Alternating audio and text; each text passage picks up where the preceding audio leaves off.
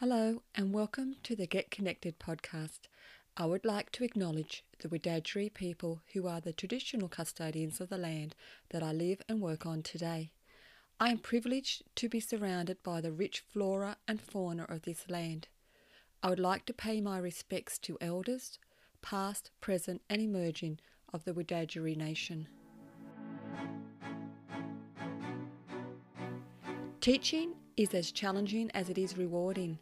This podcast is about building your supportive community through mentoring, sharing experiences, taking care of your well-being and being connected because together we are stronger. For those of you who mightn't know me, I'm Catherine. I've been a teacher for 31 years and this year in 2021 I've stepped out of the classroom. While I may not be currently teaching, I am passionate about being supportive and being an advocate for teachers. I started this podcast as a way of being that support.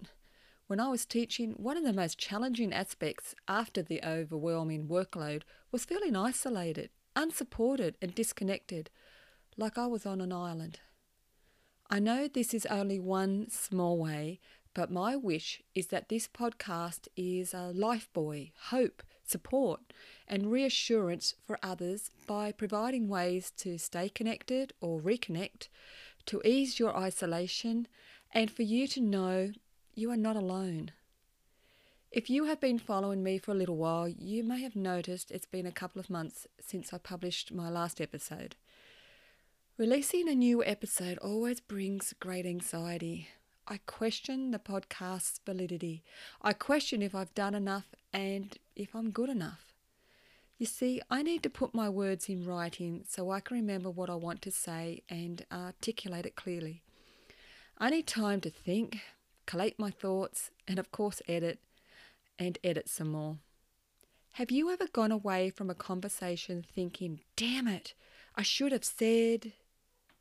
I'm an overthinker who needs time to prepare what I want to say. And then I spend too much time thinking about what I have said and end up analysing every word.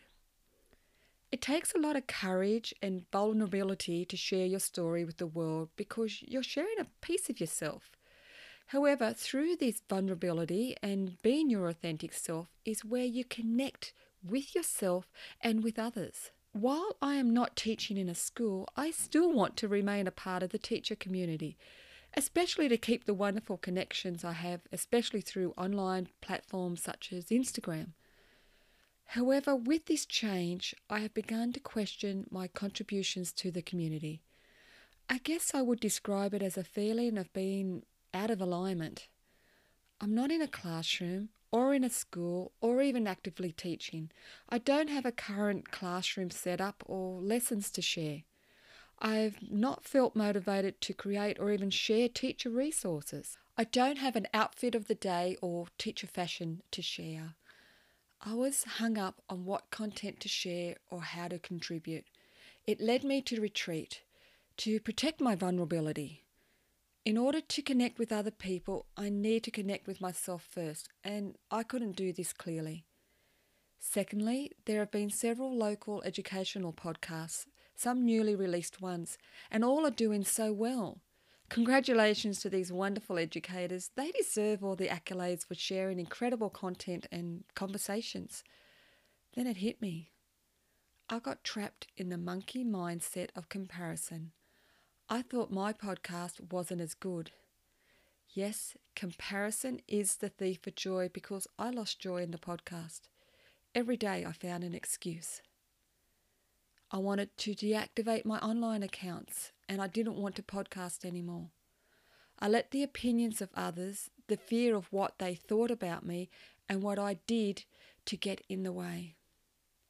I couldn't find the courage to be vulnerable to connect as it was easier to withdraw.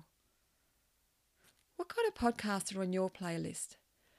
I thought about the types of podcasts I listen to, which is a mix of educators, mentors, life coaches, and inspirational speakers. I enjoy listening to conversations and hearing a diverse range of personal stories. Other times, I'm searching for motivation, inspiration, or even guidance. Last week, while I was on a two day road trip, yeah, big days, I turned to several Jay Shetty podcasts for encouragement. Reflecting on my own podcast, I thought about how my story, my words, might be what someone else needs to hear. It doesn't matter how many listeners or downloads I have. The important thing is to be there for at least one other person.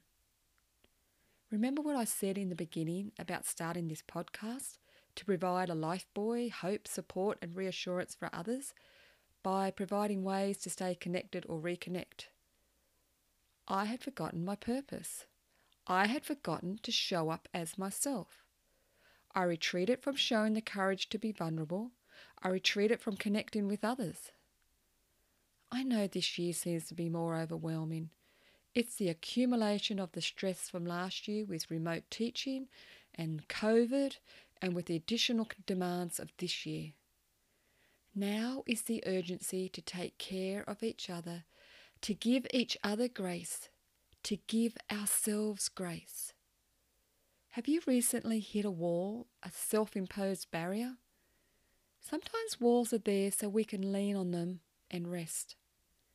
When you are ready, you'll find the strength and courage to dismantle that wall.